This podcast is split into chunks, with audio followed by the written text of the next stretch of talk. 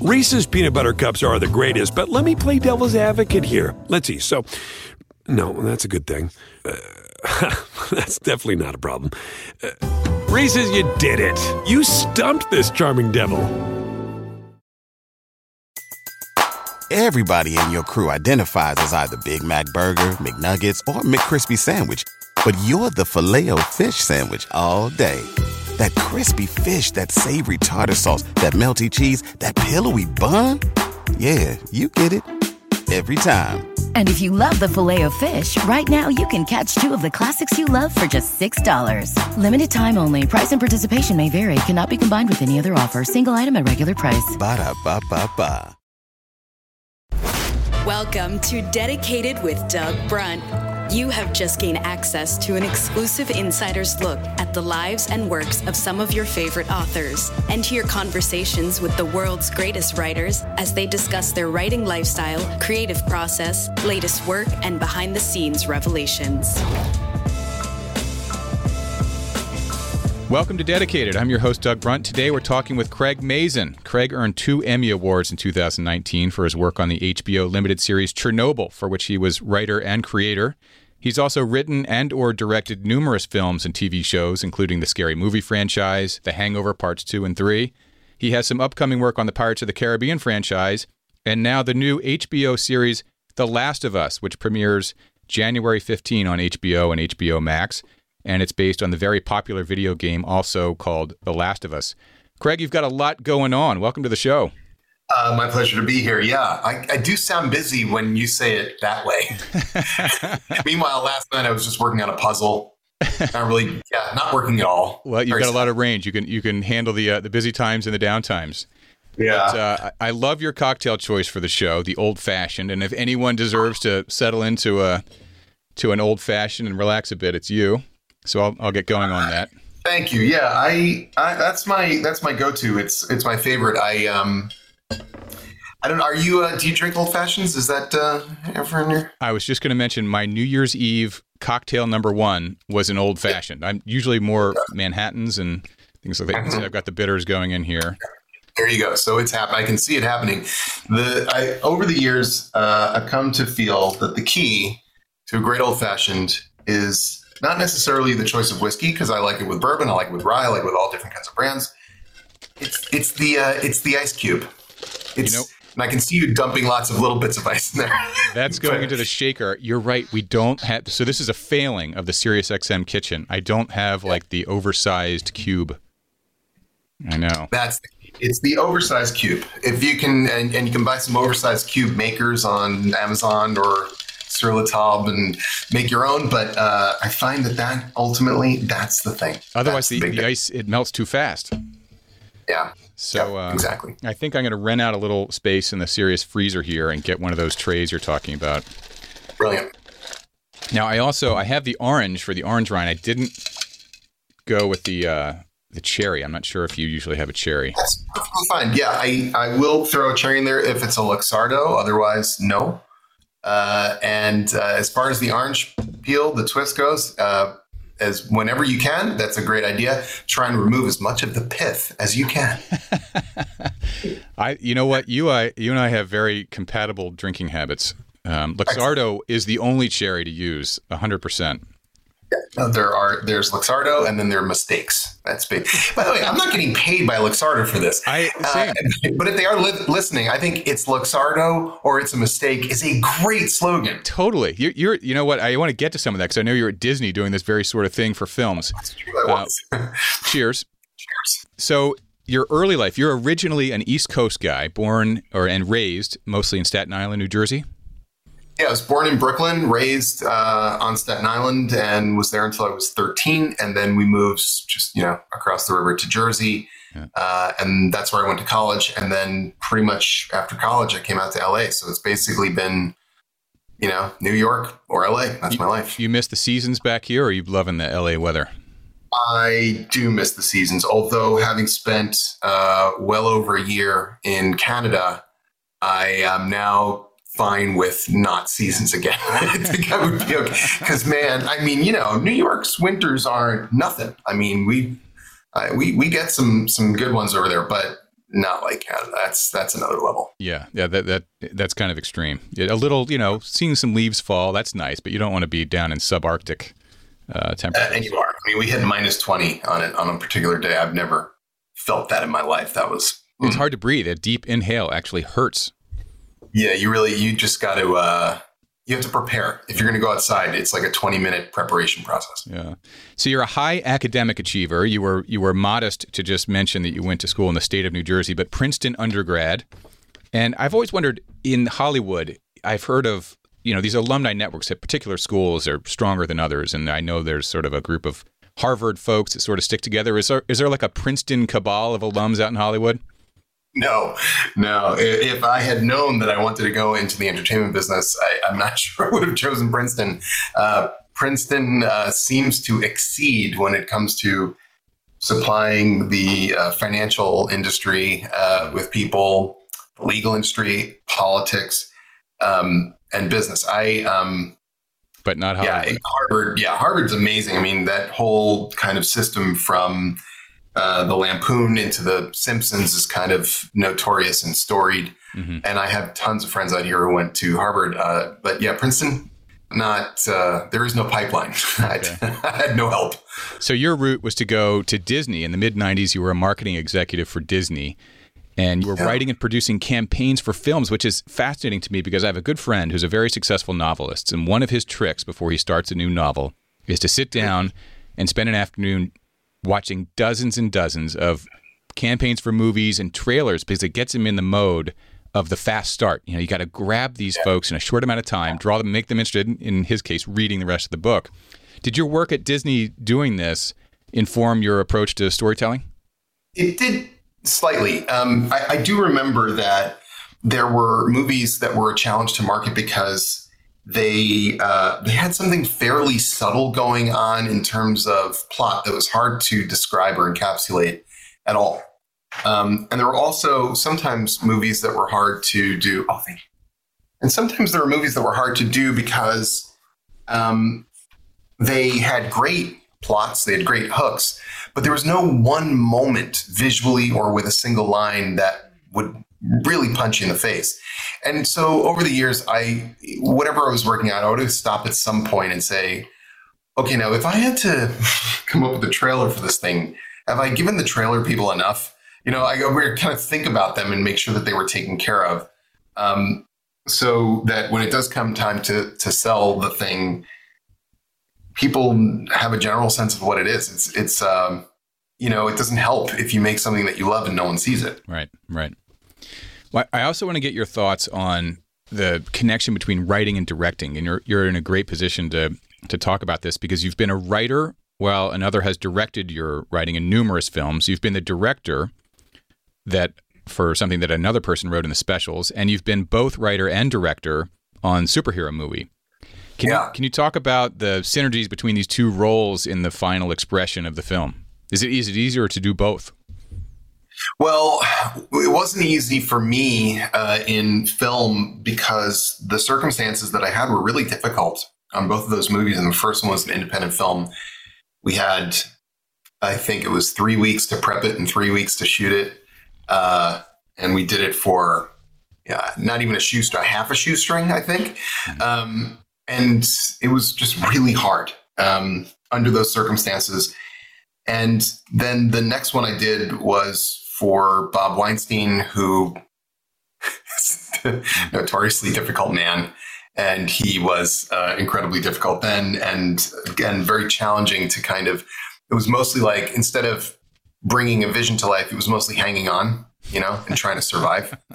Um, so I don't think I really integrated the jobs very well until I directed on this show, um, where I was able to direct my own stuff with support. And tremendous talent around me and love and uh, and that was wonderful. But also, show running is a really interesting. It's a way of synthesizing the writing and directing without necessarily having to direct because you you are doing the final edit. You're basically in charge of the show. You're casting. You're making all, so many of the decisions that directors in, in features make. Yeah. Um, So it, it, in some regard, a showrunner is also kind of the meta director of everything. Yeah. Um, as I've gone on and done more and more, I'm more and more comfortable with that. I think that um, I guess I'm the best interpreter of my own writing, mm-hmm. as far as I can tell. Uh, although Johan Renck did an amazing job on Chernobyl. like he's, if you know, if Johan wants to direct something, I always am like, oh, I'm happy to step aside and let him do it. He's yeah. incredible. It's interesting you say that in terms of the sort of meta director or showrunner as compared to the old, you know, the 80s blockbuster feature film type things. Because one of the transitions I've, I've noticed here is, you know, if you go back to the, the era of the first Top Gun, you know, the mid 80s, the director is really the captain of the ship. And whoever wrote the screenplay might be layers away from what actually arrives on the screen. These days, it's a little different, and the captain of the ship seems to come more from the writing side rather than the directing side. Take Game of Thrones or stuff like Dennis. Lehane's done as the as the showrunner you know the the on Game of Thrones, it's the writers who are the captain of the ship. Episode to episode, the director changes, but the people really driving it are, are on the writing side, as opposed to in the '80s, it was the Spielbergs, and the, you know the writers were sort of more in the background. Well, and I think that's that's always been the case uh, for features versus television. And in television, the writer's always been in charge um, because, as you point out, there's a continuity of episodes and the director has always had primacy in features and the writer has always had primacy in television. And for a long time, I think the quality gap was such that people felt that inherently it was probably a better idea to have directors in charge because features tended to be better than television. In the old days of the three networks, there were, it's not that there weren't terrific television shows, but there were also just sort of, you know, there was there, people forget, but culturally growing up in the 70s and 80s, all we heard as children was that TV was quote rotting your brain. That was mm-hmm. that was what they. Nobody said movies rot your brain, but television rotted your brain. That's how low we held television in cultural regard. Mm-hmm. Uh, but ever since the television renaissance, which I think probably we can all point to The Sopranos as being the real beginning of, I guess this this new golden age of television. Yeah. I think the quality on television has uh, often surpassed the quality in, in feature films. Uh, the pandemic obviously tried its best to hasten the demise of feature films and happily failed. Mm-hmm. But I think part of what's happening now uh, is the rise of a different kind of auteur, which is, and I know this is going to sound crazy, but the author is the auteur. Yeah, yeah. Uh, isn't that wild? I just I love that we use the word a French word for author to describe people that don't write. yeah. and I think maybe it's probably better that we use it to describe people who do write. Um, and uh, so you know, I, I think that it's uh, there is this new kind of auteur that's happening in television, and it's the it's the showrunner and the showrunner, particularly of you know really interesting and challenging work across every streamer and platform. I mean, it's not just obviously HBO is known for it, and I'm thrilled that I'm a part of their their business because they're they are the top of the heap as far as I'm concerned. Yeah, but. I totally, quality stuff everywhere. I totally agree with your comment on The Sopranos being sort of a, a point in time we can we can identify as ushering in a new era. And I watched it when it was first out, and I rewatched it just a year ago, and it totally holds up in a way oh, that yeah. in 1996, if you tried to watch a show from 1970 it would not hold up. But The Sopranos is just excellent, and it's a good segue into Chernobyl because you know it's a new format. It's an it's an ability to do a show in a different way that you really couldn't do back in the '60s or '70s. And I love the limited series format. It's just amazing. And what you did with Chernobyl was I, I watched. I was obsessed with it when it was first out. It was when it was getting all the buzz. It was a great, great show. And uh, I like that format in a way. You know, the open ended series sometimes that can has a tendency to go on too long and how do you end it? In a 90 minute feature sometimes you can't do everything that should be done. Like i think if the godfather were made today you know these uh, long movies it, it might be a limited series. Oh no question. Um, and people can argue about the relative merits of that but I, I couldn't agree more. That's in terms of business reality that's exactly what would happen. For me i remember um, reading about Chernobyl, and right around that time, I started reading it. The rise of the, or I guess the emergence of the limited series came into view. Um, in uh, not very long ago, either you were making a movie or you were making a television series that had, I don't know, somewhere between 16 and 26 episodes a year. And, uh, and, and if it were a television show, it was meant to go on forever. Limited series, we used, you know, we called them mini series when I was a kid, and right. those were for basically garbage, like biopics about you know or true crime stories, and they were bad, and they were on CBS. It was a CBS miniseries. I mean, you had like great ones like Roots, yeah, uh, v, and then v you had you know the, uh, the Shogun, and then you had these like most of them were terrible, but. um, I thought, okay, here's a story that I know I can tell. I cannot tell it as a movie, and it doesn't go on. So what is it? It's five episodes, and suddenly there was a format for five episodes, which just was kind of amazing. Um, yeah. And, and a, now it seems like it's the prevailing format. It, it's a particularly great format for documentaries or, or docudramas. And I wanted to ask you about that too, because it seems like with these things, there's on the TV side, there's a real spectrum, a wide spectrum of responsibility, like journalistic responsibility with film. You know, on, on the book side, it's very clear. You have narrative nonfiction, where I think Erik Larson is probably the best working. And he has a policy that anything that's in quotations, there's no invented dialogue. Anything in quotations, he sources back. And the whole book, you know, he's a journalist by trade, so the whole book is well researched and factual. You had a very high bar, I think, for responsibility and truth telling in Chernobyl.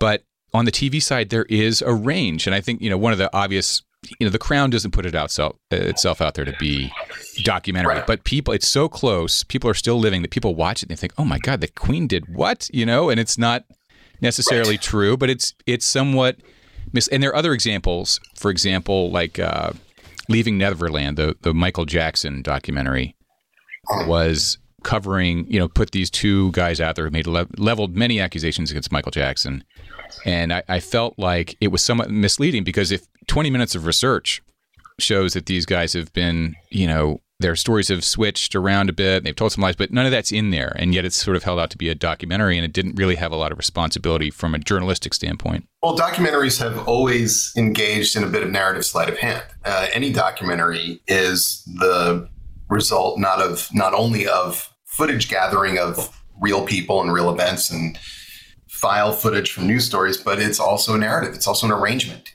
Mm-hmm. Documentaries are created in, in editing rooms. And I think any good documentarian will tell you that a massive part of what they do is creating a narrative. So then it really does come down to the responsibility of, of the documentarian. Where's their heart? Are they acting in good faith? For docudrama, uh, you're right to say that there's this sliding scale. And it was important to us, especially because we were telling a story about the danger of narrative that we try and hew as, po- as close as possible to facts and reality and where we had to adjust or change because you're adapting years into hours we wanted to do come clean about it so we you know we made that podcast that was basically designed to let people know what we changed and why and what was exactly the same and why mm-hmm. but was an interesting process hbo is very thorough in their fact checking um, I had basically annotate every script and go through all of it. And then they had an independent fact checker go through everything. Mm-hmm. And I had to back stuff up and provide sources. And um, it was it was thorough. It really, I, I, would definitely say that it really was, and you could tell. And, and you know, there's there are people out there like Ken Burns who are doing a thorough job on that stuff. You watch something by Ken Burns or by you, and you know there's there's a high level of respect and and sort of accuracy and and uh, that. But you know, on, on the flip side, there's like the Harry and Meghan thing where they were using uh, images from crowd shots that were not they weren't even there. There was it just seemed a lot of sort of deception involved with that. Well, that's the reality TV ification of of content. Um, people feel like, well, there's this genre that uses the word reality that has nothing to do with reality. It is it is basically professional wrestling. I think uh, it's presented as reality, but everybody's winking to each other because, of course, it's not. Mm-hmm. And so they don't have a problem showing one thing or another and faking it all. And um, people do this in.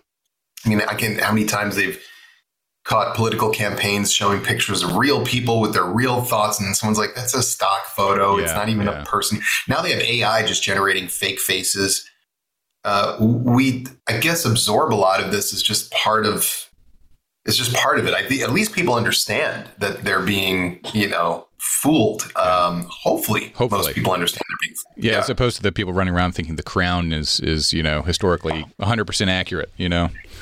Yeah, it's it's not hundred percent accurate, and I hope that nobody thinks it is. Um, that's I don't think that's what its purpose is. You know, Exactly, I, I, at least yeah. that's That- watched and enjoyed it. It seems like it's Totally. going for something else, but I- Exactly. And in their defense, they're not putting itself out there as like, hey, we are telling the tale. You know, we're, we're we're a show. You know, inspired by. but they're also yeah, and they're getting to the dramatic essence and the points of interest that are relevant to us now. It's that that part of it is interesting. Yeah, But yeah. I really yeah, enjoyed the it- crown. uh, it's a tricky world out there trying to figure out what's real and what's not. Totally. So before we get into The Last of Us, I want to talk a little pirates and a little process. On Pirates of the Caribbean, I read that you are doing some writing for an upcoming installment of the franchise. Yeah, what I've done is I've uh, written a story for the movie with Ted Elliott, who uh, was one of the writers of the original first three films and also wrote Shrek and the animated movie Aladdin. So he's he knows a little bit of something about screenwriting. And um, and to me, Ted kind of it contains within him the most like the essence of Pirates of the Caribbean, his sense of humor, his weirdness, his the way he his plots all twist and turn and everyone is backstabbing and creating alliances. That's all Ted's great thing. And so he and I mapped out a a full treatment, full story for a new Pirates movie, and then he wrote a terrific script while I was up in Canada freezing. and um, they they definitely seem very interested in making it. Well, you know, So when you get a casting update, I heard The Rock is now attached to this. Does that does that what does that do to your work if he, if that's a true story? Is The Rock actually joining the I franchise? that. Oh. I mean, No, okay. cool. Maybe I've got. I love The Rock. He, Maybe I, Dwayne's maybe I was reading Um, The Onion or something. I thought The Rock was coming in. Uh, it, it may be. I, I haven't looked at it. I, I don't. Um, I've been so uh, buried in finishing The Last of Us that I people are like, "Hey, crazy about the whole Speaker of the House thing," and I'm like, "I? Huh? Just I'm in a very strange bubble right now." Yeah, yeah. You got if you go on Twitter for five minutes, you will see that the that that whole Congress thing is going going nuts. So, The Last of Us, great. Seg- so, let's get into what you're mainly into. Um, so, listeners know, The Last of Us is set 20 years after the collapse of civilization. Uh, the trailers look awesome. I am I am dying to see this. It's about a journey across a post-apocalyptic America. Among other stars, there is Pedro Pascal, who I loved in Narcos and Game of Thrones. The story reminds me a little bit of Cormac McCarthy's uh, Pulitzer winner. The Road, which is just a terrific book. So, Craig, you have called this the greatest story ever told in video games. And I'm not much of a gamer. My last sort of gaming thing was like 1980 with Atari Missile Command. So, can you talk a bit about character development and story coming out of uh, video games? Sure. And, you know, I'll reiterate that it's certainly my opinion that it's the greatest story. I mean, that I've, I've been playing video games uh, since the late 70s and I play pretty much every major release and I love so many games. But there was always something about The Last of Us that set it apart, and that was how much it invested in this very subtle, um, very real, and important story between this broken man and this lost and lonely girl. And what I loved about it was that it made me feel things in a fairly profound way. And I'd never had that experience quite like that playing video games. Um, that's not to say that video games hadn't made me feel things or hadn't been provocative or thoughtful, because so many of them are. But that one was seemingly on a different level, at least for me. And w- what I loved about it, maybe more than anything, and I remember saying this to Neil Druckmann when we first sat down together, was that it was a kind of a love story, except the villain was love.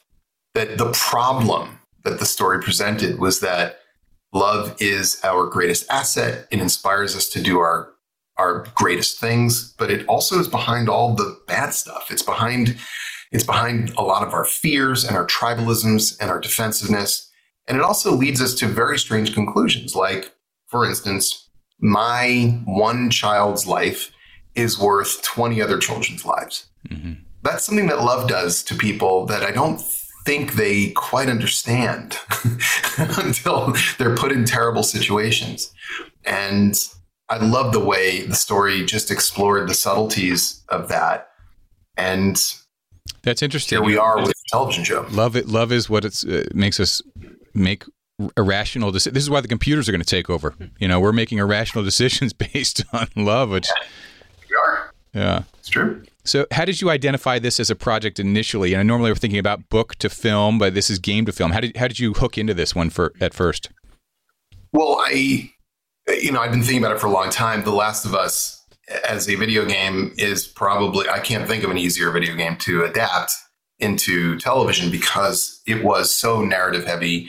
So was, and, it, was your first exposure um, to it as a gamer? You were playing the game, or someone brought this to you as a potential project? Oh no, I, I played the game when it came out in 2013 yeah. and um, played it multiple times.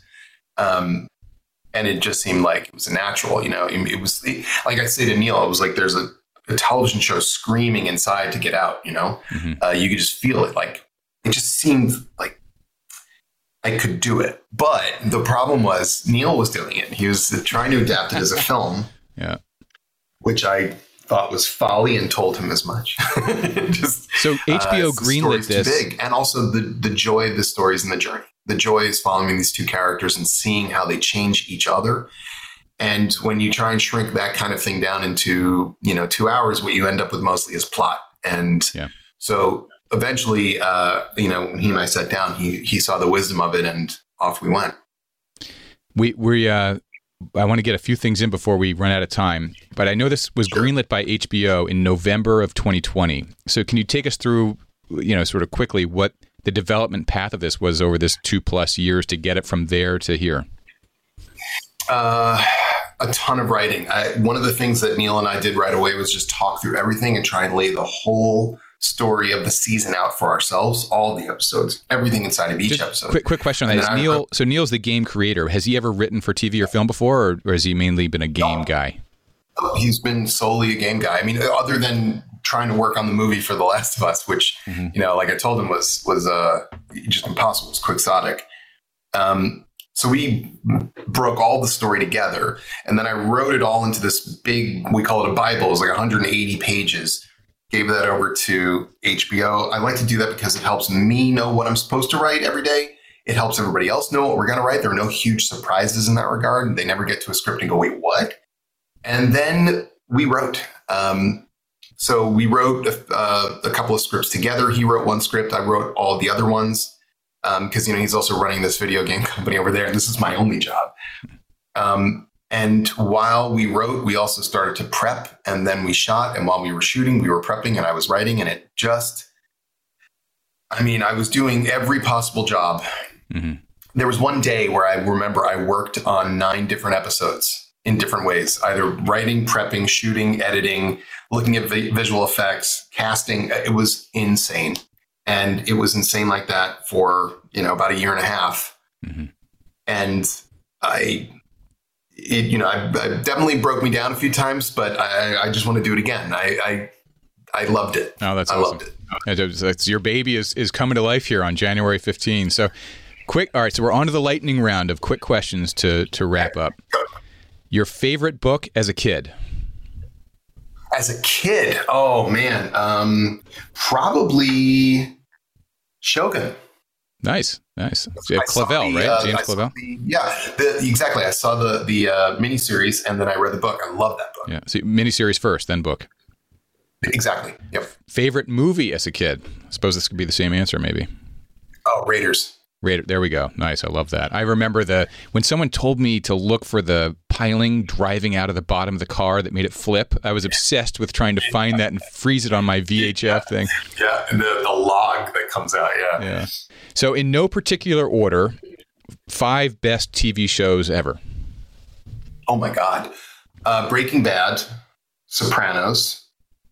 Um,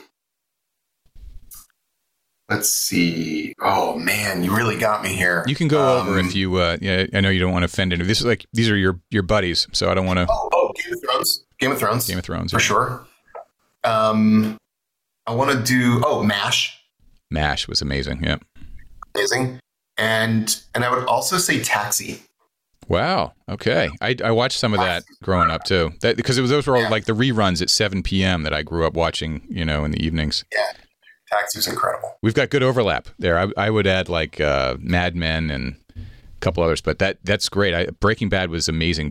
Best pilot ever. I was obsessed. As soon as I saw the pilot, I was like, I'm I'm in. There's Vince Gilligan, and then there's the rest of us. Best film fest- festival you've been to, or, or most fun film festival to attend. Oh, um, so uh, often, um, almost every year, I'll go to the Austin Screenwriting Conference and Film Festival, which is held at the end of October, and it's a very writer-centered gathering of people, and I've always had a great time there. And they always have a really interesting selection of films. How about the craziest casting story you've been ever been involved with? You know, there's that sort of speaking of Indiana Jones. There's that funny one of you know it was going to be Tom Selleck, but then he had a conflict with Magnum PI, so it's Indiana. It's uh, Harrison Ford playing Indiana Jones. Any any crazy Uh, casting stories?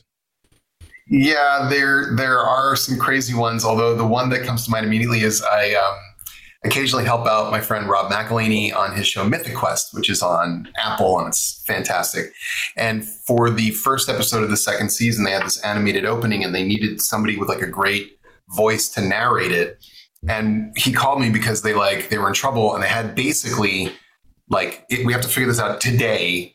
And so we tossed a few names, and then I was like, "What about Anthony Hopkins?" He's like, "That would be great." So I called my lawyer, who represents Anthony Hopkins, and I think honestly, like three hours later, Anthony Hopkins had received the thing, read it, and then it went into the show. So sometimes, like Sometimes that's how things happen. either incredibly slow or incredibly fast. That's great. It's yeah, it's either draws you in or it's, or it's all resistance. That's great. Um, last question. One piece of good advice for the listeners on any topic. Could be life, writing, filmmaking. Uh, here's a bit of advice I like to give to people who are expecting a baby for the first time. Um, because the, you know I've my kids are now grown, 21 and and 18, but I have a lot of friends who are having babies, and I always make sure to give them this advice because I wish somebody had given it to me. Uh, for the first 12 weeks of your baby's life, that baby will suck. it's the worst. it gives you nothing. It doesn't. It doesn't care about you. It doesn't smile. Doesn't know you're there. There's no love you will not enjoy your baby. Your baby stinks for 12 weeks. And then around the 12th week, suddenly something happens in the brain. It smiles at you. And then you know what love is for the first time. Oh, that's great. I love it. You, you clearly are a good dad.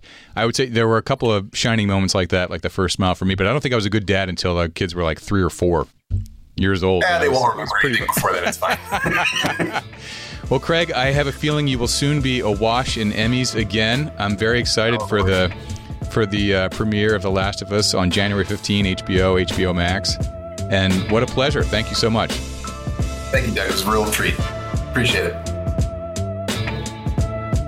If you enjoyed this podcast, please download, rate, subscribe, write a comment. Let me know the authors you want to hear from. I read all the comments. Thank you.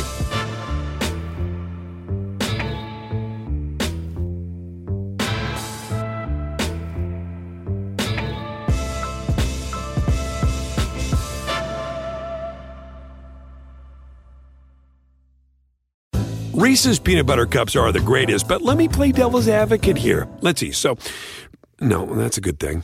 Uh, that's definitely not a problem. Uh, Reese's, you did it. You stumped this charming devil. Everybody in your crew identifies as either Big Mac Burger, McNuggets, or McCrispy Sandwich. But you're the Filet-O-Fish Sandwich all day. That crispy fish, that savory tartar sauce, that melty cheese, that pillowy bun. Yeah, you get it.